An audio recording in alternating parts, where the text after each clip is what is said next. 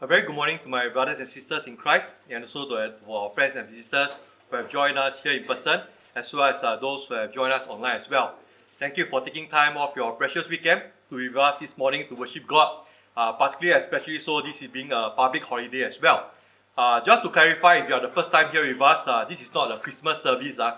This is our weekly Sunday service that we worship God together.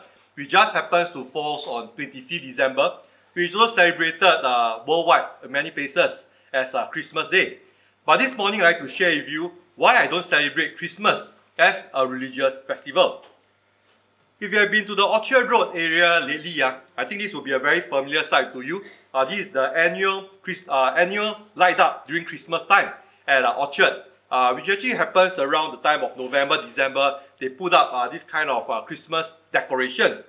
But uh, there was some controversy in 2018 because the Christmas light up theme then was the Disney theme. Okay? So this actually drew a lot of criticism, a lot of uh, uh, uh, anger, okay, and a lot of uproar because of the Christmas theme being Disney theme. Okay? And particularly from the National Council of Churches, they actually come up with a letter, open letter that was issued to the Singapore Tourism Board to complain about this Disney theme during Christmas. I'd like to read a short extract uh, from this letter, the one in the red, red, red box, okay, where it says, We are concerned that the light up, with its exclusive focus on Disney characters, has no meaningful connection to the season of Christmas. To them, they say, Christmas, at its heart, is a festival in the Christian calendar which commemorates the incarnation and birth of our Lord and Savior, Jesus Christ. So they were very unhappy about that, and of course, uh, the Singapore Tourism Board subsequently they stopped using uh, Disney theme, which I felt was a pity uh, because I think that was one of the prettiest decorations that I've ever seen. But you see that there are also others around the world who actually protest against the secularization, the commercialization of Christmas, and their slogans such as "Put Christ back into Christmas." And so unsurprisingly, you know, sometimes when uh, I got to know friends and they ask me, oh, why are you doing this Christmas? I told them, say, oh, actually, I don't celebrate Christmas.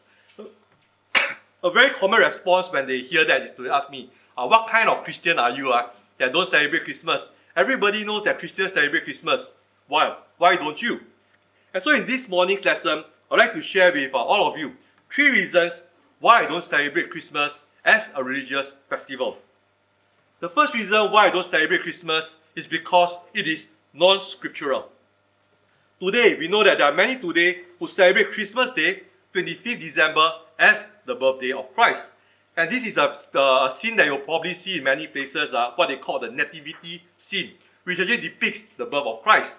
But just an interesting trivia, in this picture alone, we can actually find three errors. If you have your Bibles, look with me to Matthew chapter 2, verse 11. Okay? I'd like for us to read this verse to see uh, what the Bible says about the birth of Jesus and then the visit, visit of the wise men. Matthew chapter 2, verse 11, notice what it says here. And when they were come into the house, they saw the young child with Mary his mother, and fell down and worshipped him. And when they opened their treasures, they presented unto him gifts, gold, frankincense, and myrrh. Okay. So the first error you notice is that the shepherds and the wise men did not actually meet. Uh. When the shepherds went to visit Jesus, it was the day he was born, he was in a manger. But the wise men actually came much later when Jesus was already in the house. Okay. Of course, this also means that uh, the second error, of course, this means that the wise men were not in the manger, they were in the house.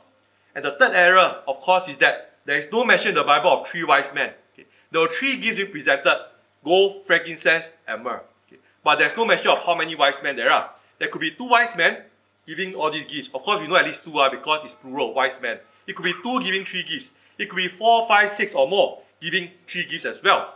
So these are the three errors that we oftentimes see depicted in the nativity scene the wise man, you see them with the shepherd. You see them in the manger where the wise man was actually in the house. And then, of course, we talk about three wise men, which the Bible never says so. Okay. But this is just a, a trivia that I thought I'd like to share. Okay. But today, you might wonder why do people celebrate Christmas as the birthday of Christ? There are actually two main reasons. One of them is because of pagan influence. We should talk about it in our third point. But there are also some people who think that Jesus was actually conceived on the Passover. So when you think about it being considered a Passover, this naturally is them to think of Jesus being born in December. There are some people in the world today who believe that the creation, the conception of Jesus, and the crucifixion of Jesus all happened on the Passover? Well, the first two, the Bible does not say. The third one, of course, the Bible does tells us that Jesus was crucified on the Passover. But when you think that Jesus being born on Passover, then the natural conclusion will be Jesus to be born on Christmas. Why so? Because the Passover actually falls on the March or April of our Gregorian calendar. Okay? If you're wondering why there's a range of dates, uh, it's because the Jewish calendar is like a lunar calendar, just like our Chinese New Year, you know. Sometimes it falls in January, sometimes it falls in February. Uh, for next year, Christmas, uh, for next year's Chinese New Year, it falls a bit earlier. It's in January. Okay. So that is why when you look at Passover, it actually falls between March and the time of April. So what would be the implications then? If Jesus is if Jesus is conceived in the Passover between March and April, then the natural conclusion will be that you add nine months, that will be when he was born, right? So that's how they arrive at the date as December, even up to January. And so from uh, in ancient times, in times past, Christmas was actually observed on various dates between January, uh, between December to January. Okay? And this was before the Church of Rome under Julius I actually this declared that the birth of Christ was discovered to be on 25th December. I put discover in quotation because there is no evidence. They just come forth to say that, oh, we discovered the birthday of Jesus to be on 25th December. And that's how the date came to be uh, celebrated as the birthday of Christ. But interestingly, as I mentioned earlier, Christmas, uh, the birth of Christ, they celebrate actually sometime between December to January. But the Western churches, they accepted the date as 25th December. But the Eastern churches actually don't. Uh, okay? So if you notice, sometimes you look at the calendar, there are some people who celebrate Christmas on 7 January instead, particularly the Eastern Orthodox Church. Okay? They do not accept the date that is proposed by the Roman Catholic Church. And so they still celebrate the birthday of Jesus as 7 January to this day. So what we learn from here is that actually Christmas isn't universally celebrated on 25th December. Most people celebrate that as Christmas, but there are some who celebrate as January instead, okay, particularly in the East. And so what we also realize is that Christmas not only isn't it always universally celebrated on 25th December, it also hasn't always been celebrated in the first place. In fact, we see that the earliest date that Christmas came to be celebrated uh, in the world was in Rome in AD 336, whereby after the date was being formalized as 25th December, they begin to celebrate it as that date. Subsequently, we also see in uh, 383 375, they begin to celebrate it in Antioch as well. Constantinople in AD 380, uh, Alexandria in AD 430, and Jerusalem in AD 450. So it wasn't only until the 5th century before people began to worldwide start celebrating it as 25th December. Earlier, prior to that, you see that there, were no, there was no confirmation of the exact date, and people, some of them celebrate, some of them don't celebrate. And so we see that it is not scriptural to celebrate Christmas as the birthday of Christ because the Bible never actually tells us when is the birthday of Christ. But one thing we can be sure is that 25th December is not the day of Christ's birth. And I'll explain to you all shortly why we know from the Bible that it cannot be the day of Christ's birth. But at this point, I thought I'd like to share with you an interesting conversation that I have a friend uh, in recent times. Uh. Was this friend that I spoke to him. That actually I found out uh, that he had a very smart idea. That he actually had his wedding anniversary, the day that he got married, on his birthday itself. Which I thought was a very, very smart idea. And let me tell you why that is so. Uh. Okay. If you put your birth, your wedding anniversary on your birthday date, uh, it means that it's less likely you will forget, right? Because most people remember their birthday. In the unlikely event that you forget your birthday, what happens? Your wife will give you a birthday present on your birthday. Then you remind yourself, oh, that's my wedding anniversary. I better get something in return if, if you forgot about it. Okay? Or even if both of you forget about it, your wife cannot get angry with you because it's your birthday. So I thought that was a very smart idea, a very ingenious idea that my friend had. Okay, so you know what? I decided to copy him uh, to follow his idea. Okay, but of course I already got married lah. Uh, my wedding anniversary was 10th of October. So you know what I did? I decided to change my wife's birthday from uh, 2nd of August to 10th of October instead. So that it's easy for me to remember. Okay. I'm just kidding, uh, I didn't do that. Uh. If I do that, my wife will kill me. Uh. Okay. But what I'm trying to say is that, you know, when people try to put 25th December as the birthday of Jesus, they're actually doing just that. They're changing the birthday of Jesus to a date that is convenient to remember, that is celebrated by people all over the world. Okay? We say change because 25th December was never the birthday of Jesus. How do we know that? You recall that on the day of Jesus was born, there were shepherds out in the field. Luke chapter 2 verse 8 tells us that when there were and there were in the same country shepherds abiding in the field, keeping watch over their flock by night. Okay. So when Jesus was born, shepherds were out in the field. But 25th December would not have been a day that shepherds were out in the field. Why is that so? Because it was winter. In fact, we consider the passage that is recorded to us in Ezra chapter 10. Ezra chapter 10, we read about how the Jews had married with pagan wives. They married foreign wives. And so we see that they disobeyed God's commandment. And so Ezra had to take action to ask them to put away their foreign wives. And the Bible tells us that this took place on the ninth month. Okay. So what does it mean for us? The Jewish calendar actually begin in the first month. The first month is actually on the uh, Passover month, which actually corresponds to our day of the month of March. Okay. So our month of March is actually the first month of the Jewish calendar. So what happens if it's on ninth month? The ninth month means it falls in December. Okay. But let's look at the conditions in the time of December. Turn your Bibles with me to uh, Ezra chapter 10. Look from verse 9 to verse 13. Ezra chapter 10, verse 9 to verse 13. And here we see that the remedial, remedial action that was taken for, for them to put away their foreign wives. So verse 9 says, Then all the men of Judah and Benjamin gathered themselves together unto Jerusalem within three days. It was the ninth month or the twentieth day of the month. And all the people sat in the street of the house of God, trembling because of this matter and for the great rain. So remember, we said the ninth month, if you the first month is in March, the ninth month will be in December. And notice what was happening in December. There was great rain, uh, and the people were trembling. Okay, it was so cold they were trembling. Of course, one of the reasons is because they had sinned against God, they were fearful.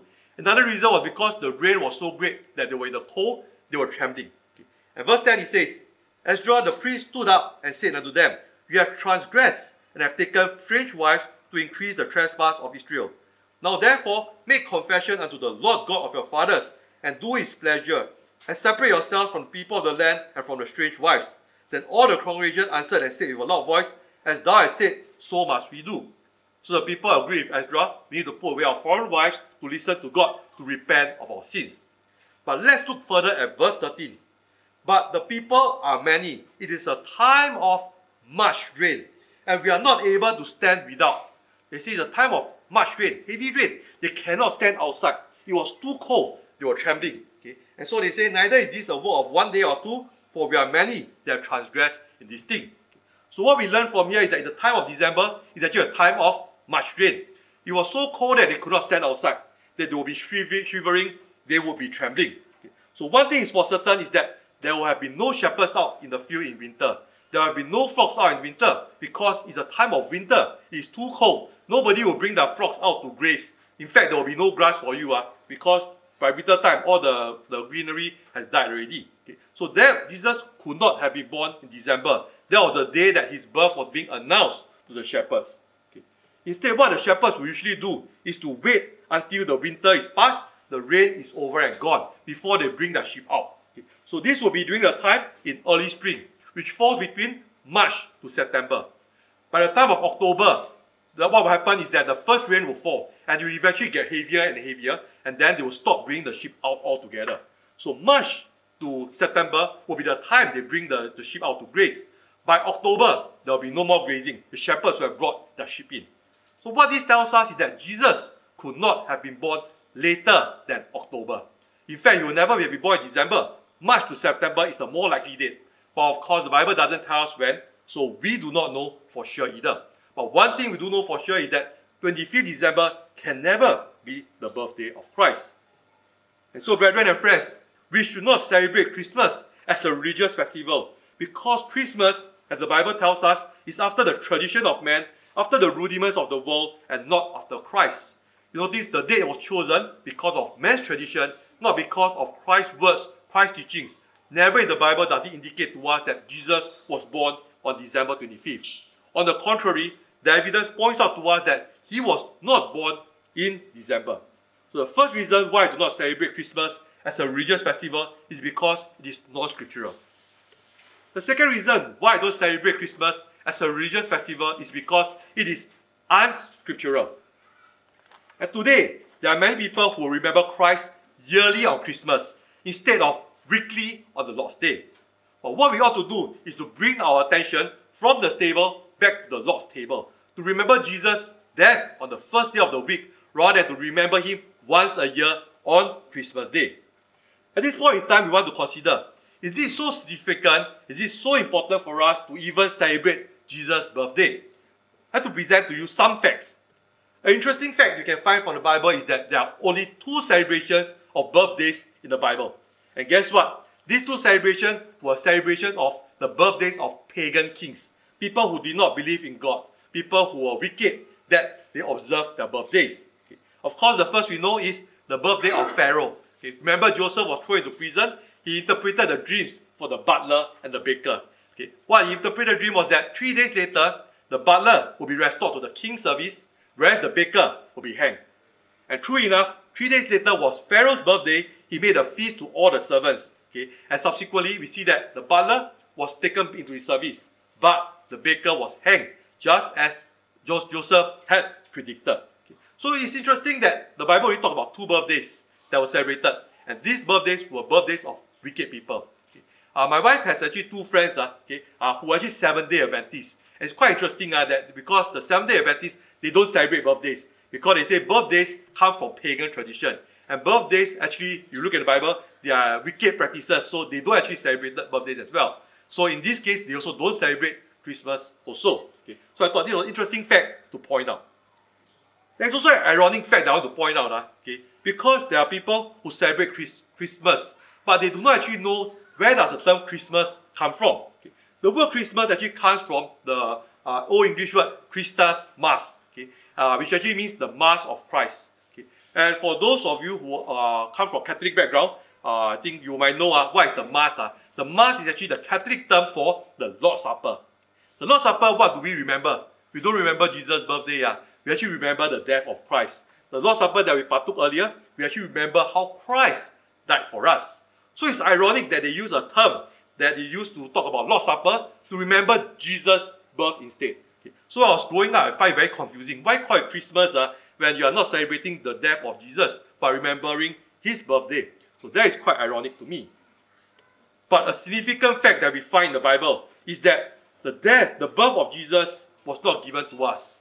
We do not know the day, we do not know the month that Jesus was born. But the Bible gives us precisely the date of Jesus' death, which is on the Passover. Okay. Remember, on in Luke chapter 22, verse 15, Jesus before the, the night before he died, he actually desired to eat the Passover with his disciples. Okay. And then the next day, the next morning, he was crucified on the third hour. So Jesus was crucified the next day at 9 a.m. and he died in the on the on the at 3 p.m. in the afternoon. Okay. So the Bible tells us the precise death, the precise date of Jesus' death, which is on the Passover. In case you're wondering, you say that, hey, how come he took the Passover at night and then the next day is it still Passover? Well, it is. Because for the Jewish calendar, they actually calculate the day starting from 6 p.m. I know for us, we calculate the day starting at midnight. Uh. Midnight is where we start the day until the 11.59 p.m. That's the end of the day. But for the Jews, interestingly, their day begins at 6 p.m. So from 6 p.m. until the next day, 5.59 p.m., that's actually one day. And you might wonder, why is it so? Uh? Why is it so strange? Uh? Your day changes, but you still calculate as one day. Well, the reason is because they follow the order of creation. Remember the creation? If you look at Genesis 1 verse 4, it tells us the evening and the morning were the first day. The evening and the morning were the second day. So following this tradition, they take it as more evening, and then the morning they count as one day. So when Jesus celebrated the Passover with his apostles, okay, that was on Thursday night. Friday morning he was crucified. Friday afternoon he died. All this is still within the Passover day.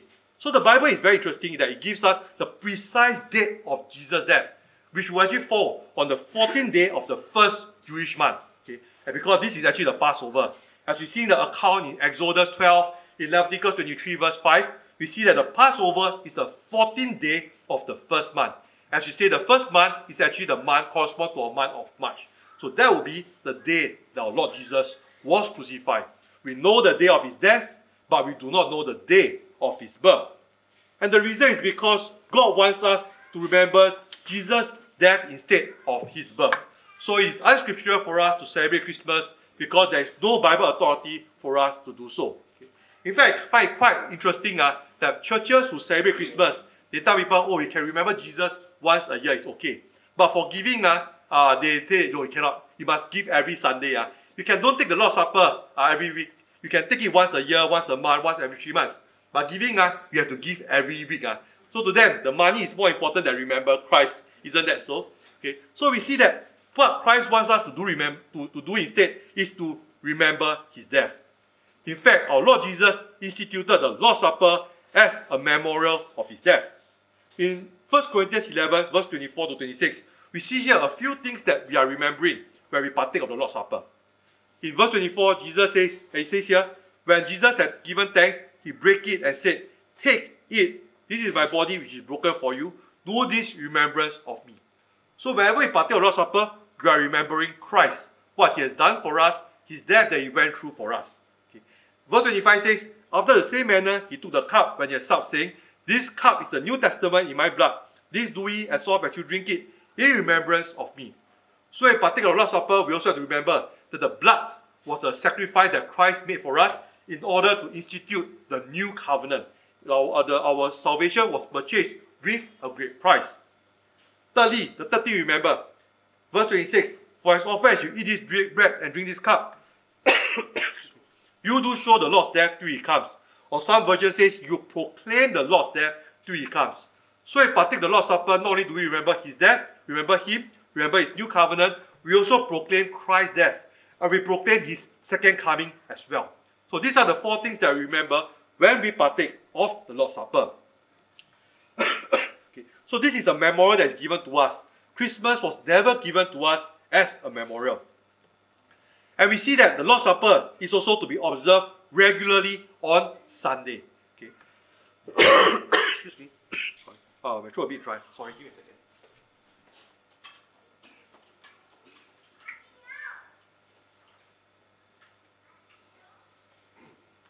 Okay, so sorry about that. Okay.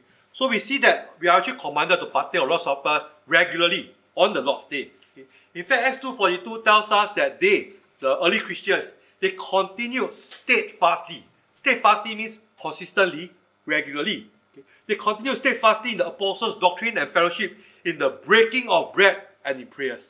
Notice what did they continue steadfastly in? In the breaking of bread and in prayers. So the Lord's Supper was something that they took consistently and regularly. And when did they take it? Well, Acts 27 will give us the answer. That is upon the first day of the week that they come together to break bread.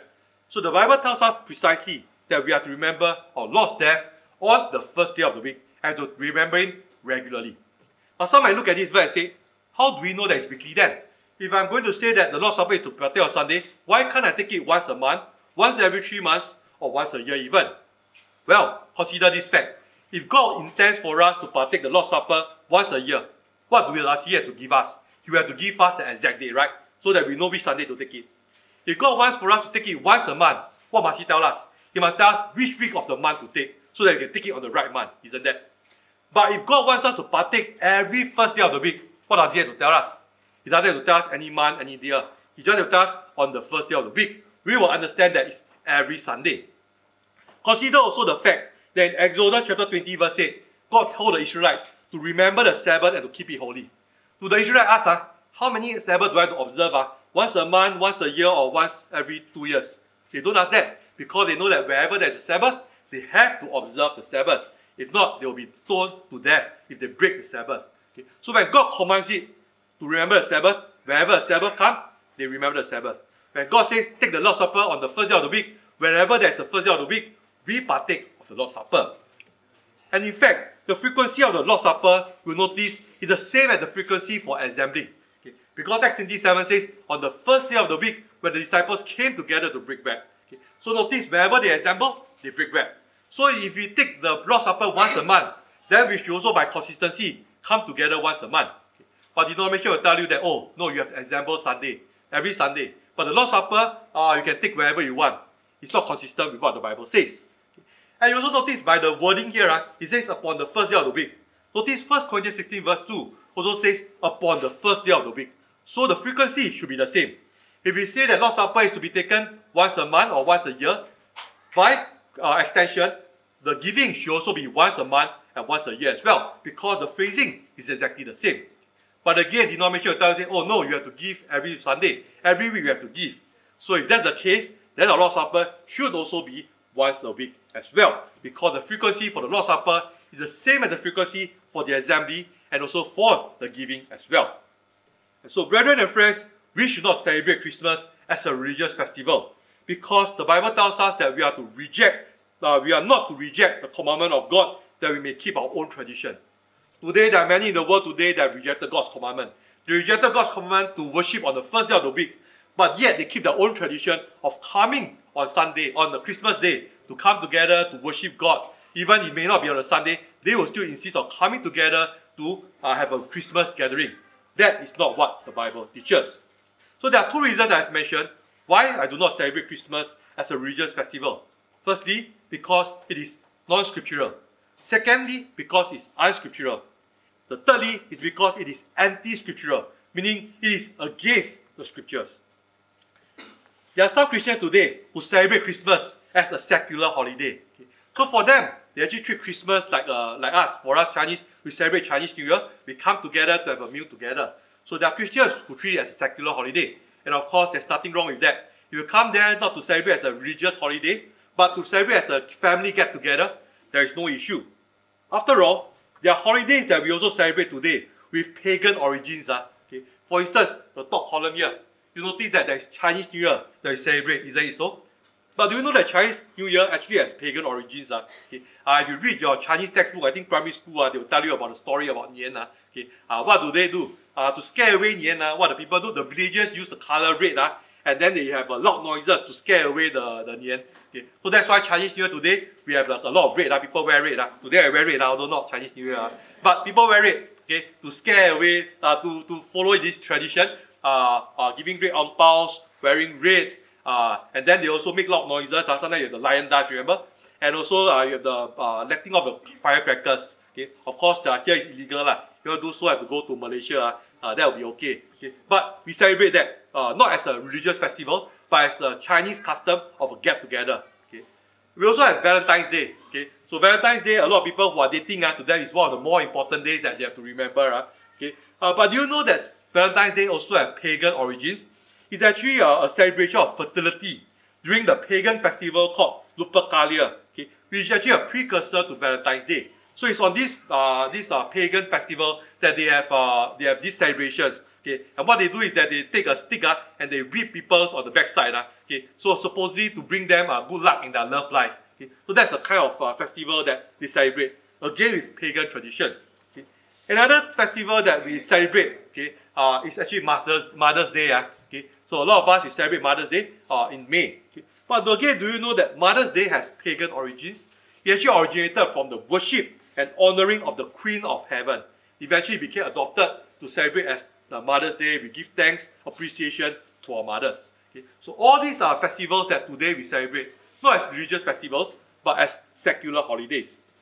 And so there's nothing wrong in celebrating secular holidays so long as we do not cause stumbling to others.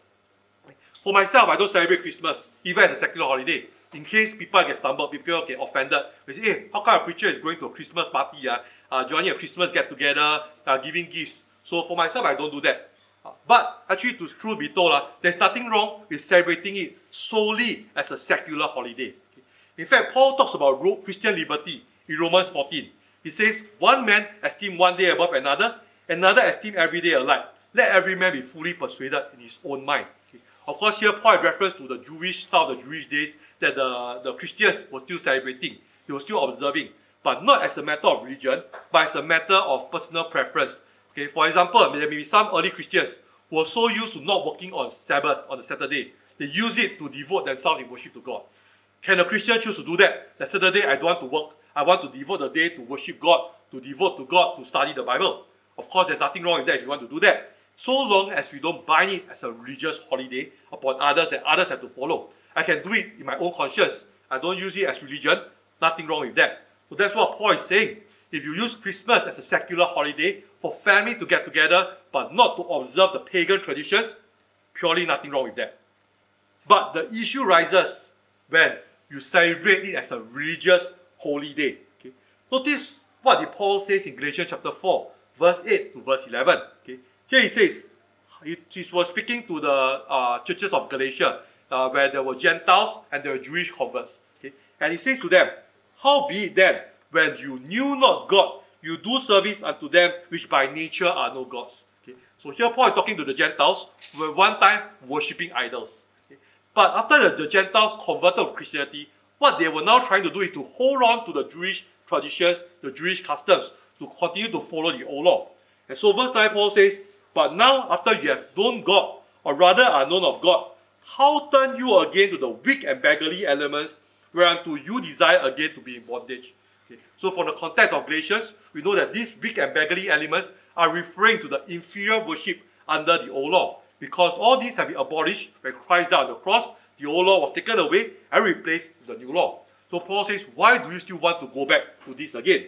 And in fact, he, he rebuked them. He says, you observe days, months, times, and years. Okay. So under the old law, we know that there are weekly feasts that to celebrate, to observe, such as the Sabbath. The monthly, the first, the, the, the new moon that to celebrate the start of the month, they have to observe it. Of course, there were yearly festivals. We talk about the Passover, the Feast of Pentecost, and also the Passover Pentecost and Feast of Tabernacles. These are the yearly feasts that they observe.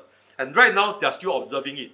And what did Paul say? Paul said, I am afraid of you, lest I bestow upon you labor in vain. In fact, in Galatians chapter 5, verse 4, Paul will tell them that if you observe one part of the old law, you have to observe the whole of the old law. And what would that happen then? In Galatians 5, verse 4, Paul says, Christ is become of no effect unto you. Whosoever of you are justified by the law, you are fallen from grace.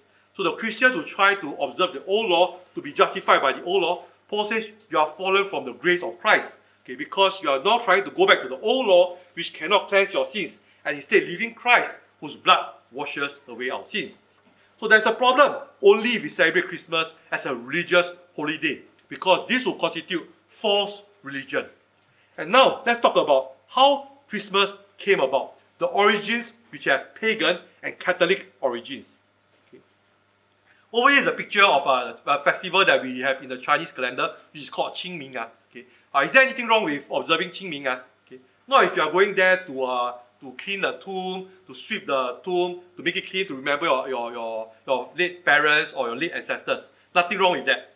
But the problem comes with when people in Qingming, they come to worship ancestors. They burn joss sticks, joss papers, they put offerings. Ah, that part will be wrong. Because you mix religion into a festival that you come to show piety and to show custom. Okay. But if you're just purely cleaning the tomb, there's nothing wrong with that. Okay. And so the problem with, Christmas is that a lot of times people celebrate it as the birthday of Christ, and they use it as a religious holiday, which actually comes about because of pagan and Catholic origin. Okay. And let me share with you how did Christmas come to be adopted.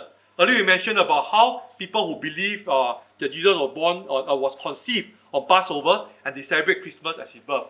But there's also the pagan implications to it as well.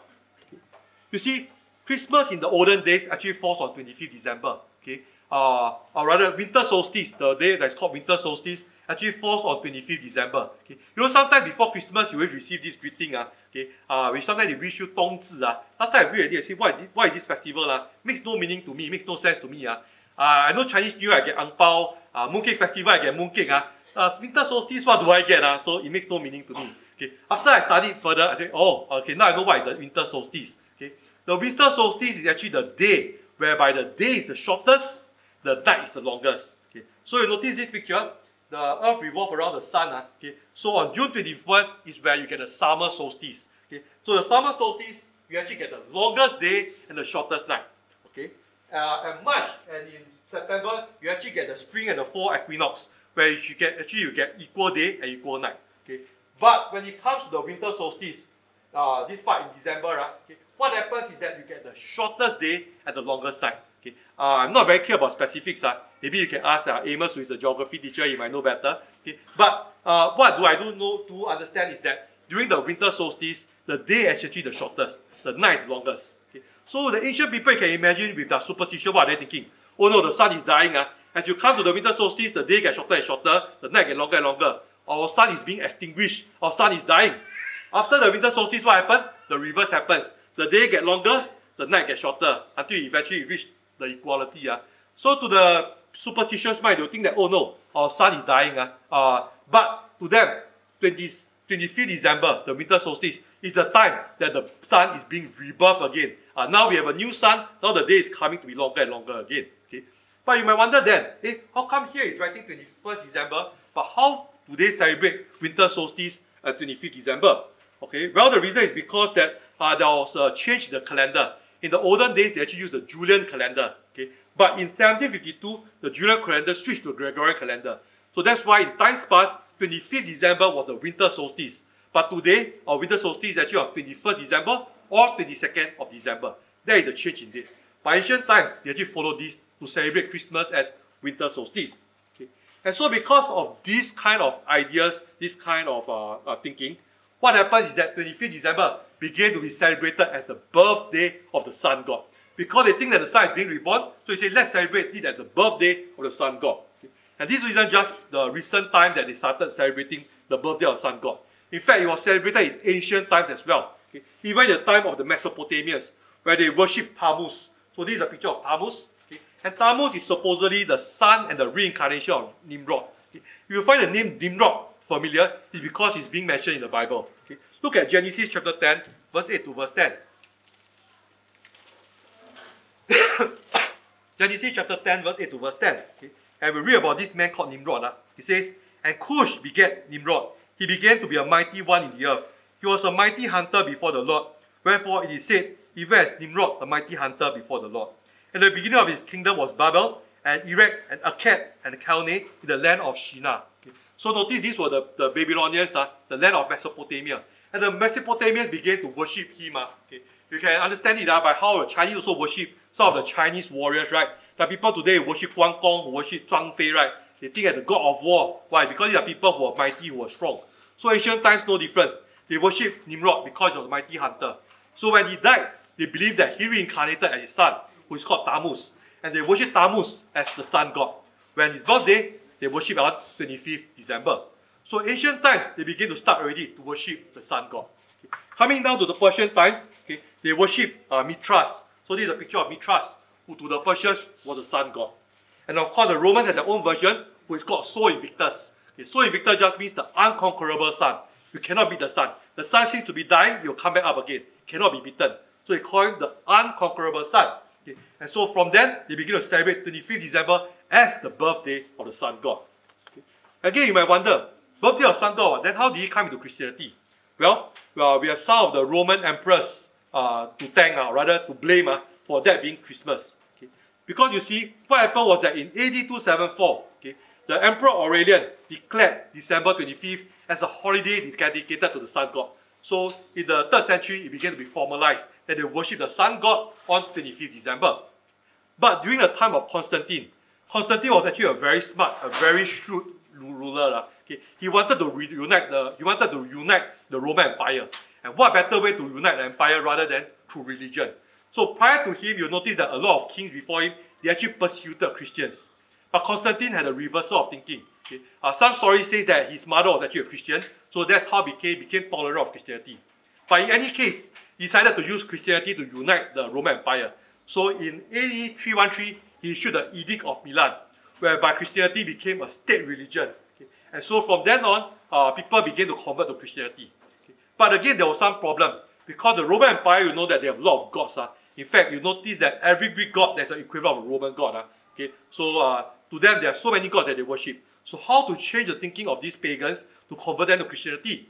What he did was to Christianize pagan practices. So whatever practices they have in the in the in the pagan calendar, he bring them over to the Christian calendar as well. Okay? And one of these is actually the Feast of Saturnalia. Okay? The Feast of Saturnalia is actually to commemorate the harvest god Saturn. Okay? So they begin to bring this into the Christian calendar. And this festival happens from 17th to 23rd December. Okay? And so they bring it to 25th December to celebrate as the birthday of Christ. Okay? And so we see that what happened was that the birthday of the sun god now became adopted as the birthday of the Son of God. Okay? And so by AD 354, we see that the Bishop of Rome began to decree 25th December as the birthday of Christ. So from AD 274, it was the birthday of the Sun God. By AD 354, it became decreed as the birthday of Christ. Remember earlier we mentioned about how Julius I in AD 375, in order to persuade Christians that 25th December is the birthday of Christ, he said, We have discovered Christmas as the birthday of Christ. And so from then on, a lot of people in the world start to celebrate Christmas as the birthday of Christ. But initially, he has pagan and Catholic origin. And so, brethren and friends, we should not celebrate Christmas as a religious festival because the Bible tells us to do not learn the way of the heathen and do not be dismayed at the sign of heaven. Don't follow pagan ways. Don't look at the stars, the signs. There are people today who follow astronomy, astrology. They go and cons- consult the horoscope. Uh, okay. All these are actually wrong uh, because you are following pagan practices. Okay. Are people are so paranoid. Uh, I look at my, at my horoscope. Today is a dangerous day for me. I better don't go out of the house. Okay. They are dismayed at the signs of heaven. But the Bible tells us do not follow the way of the pagan. Okay. In fact, if you look on verse 3 and verse 4, he says, For the customs of the people are vain. For one cutteth the tree of the forest, the work of the hands of the workman with the axe. They deck it with silver and with gold. They faster it with nails and with hammers. They move more. Okay. What does this sound like? Does this sound like the Christmas tree that we have today? Okay. Of course, in ancient times, they may not have exactly the Christmas tree, but in the ancient times, they also worship the tree. Don't you don't you realize? Okay. They still have the sun god. To them, a tree stump is actually like a, a symbol of fertility. Okay. Because the tree stump, you cut it off, they regrow again. So to them, that is a symbol of the rebirth of the sun god. Okay. And there are also Canaanite religions that celebrate, that worship the tree. For example, if you read in the Bible, there are those who worship Baal and also worship Ashtaroth.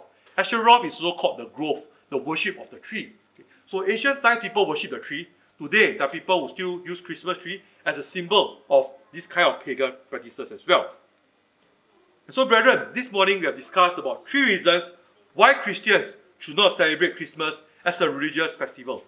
The first reason is because it's not scriptural. It's not supported by the Bible. In fact, Christmas contradicts the biblical facts concerning Jesus' birth. We see that he could not have been born on 25th December. He is more likely to have born from March to September, but never in December. Secondly, because Christmas is unscriptural, he has no biblical authority for its observance. The only authority we have is to observe the Lord's Supper or the Lord's Day every first day of the week. And thirdly, because it's anti scriptural. It goes against the scriptures because Christianity ultimately has its roots in paganism and Catholicism.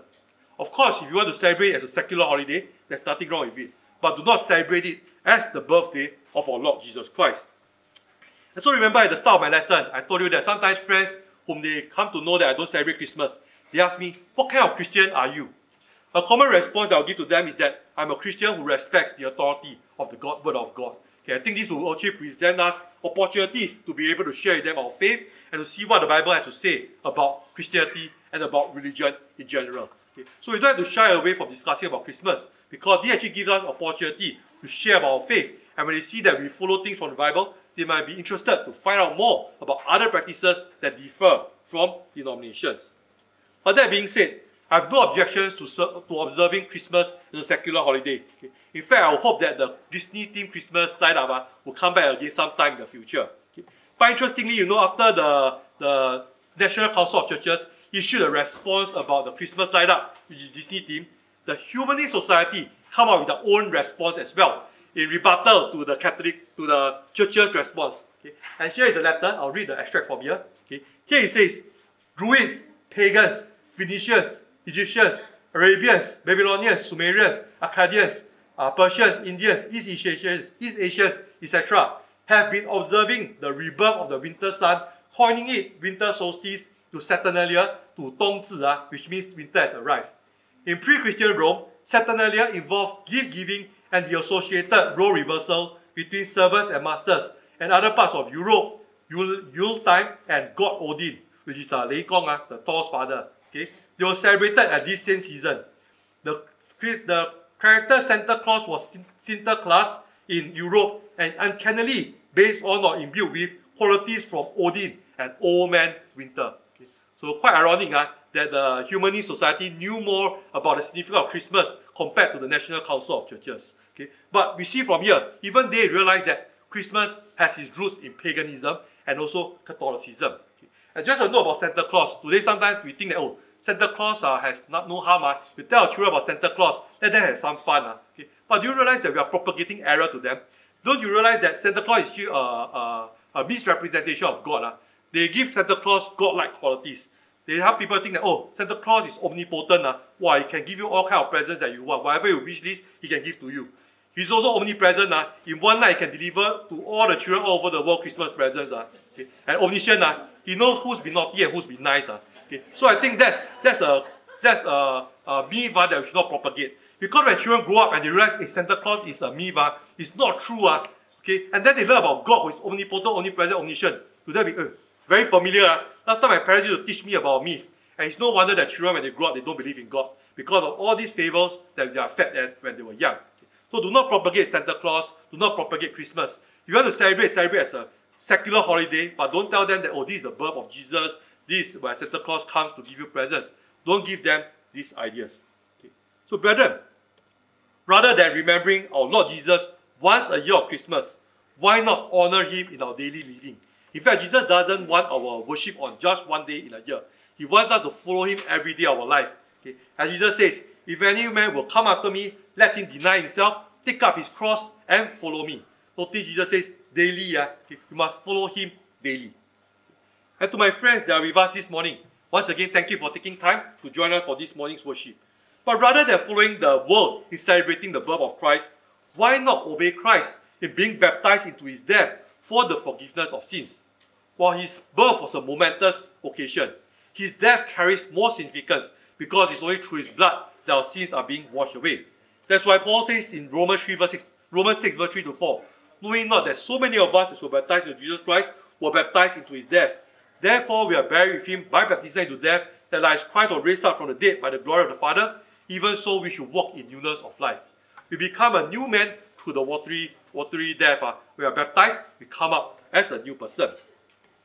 And so today, the Bible has shared with us God's plan of salvation. God has done the difficult part. He sent His Son to come to this earth. Christ was born. But more importantly, Christ died for us. He died for our sins. He shed His blood to wash away our sins.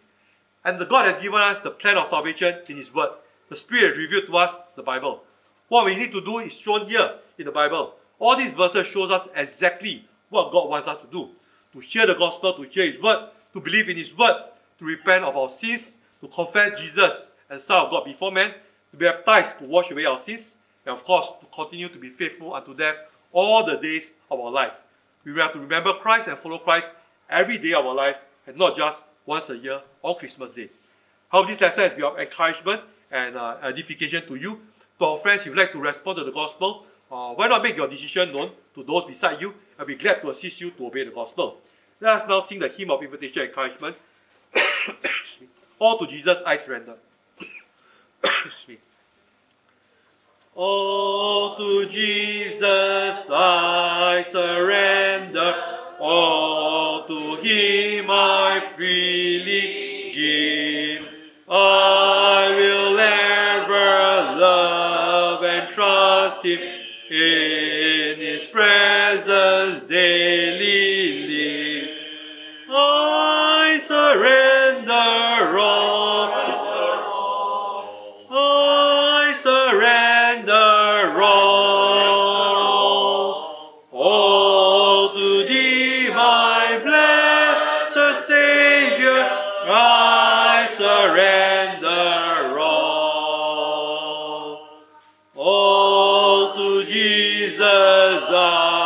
surrender, humbly at his feet I bow.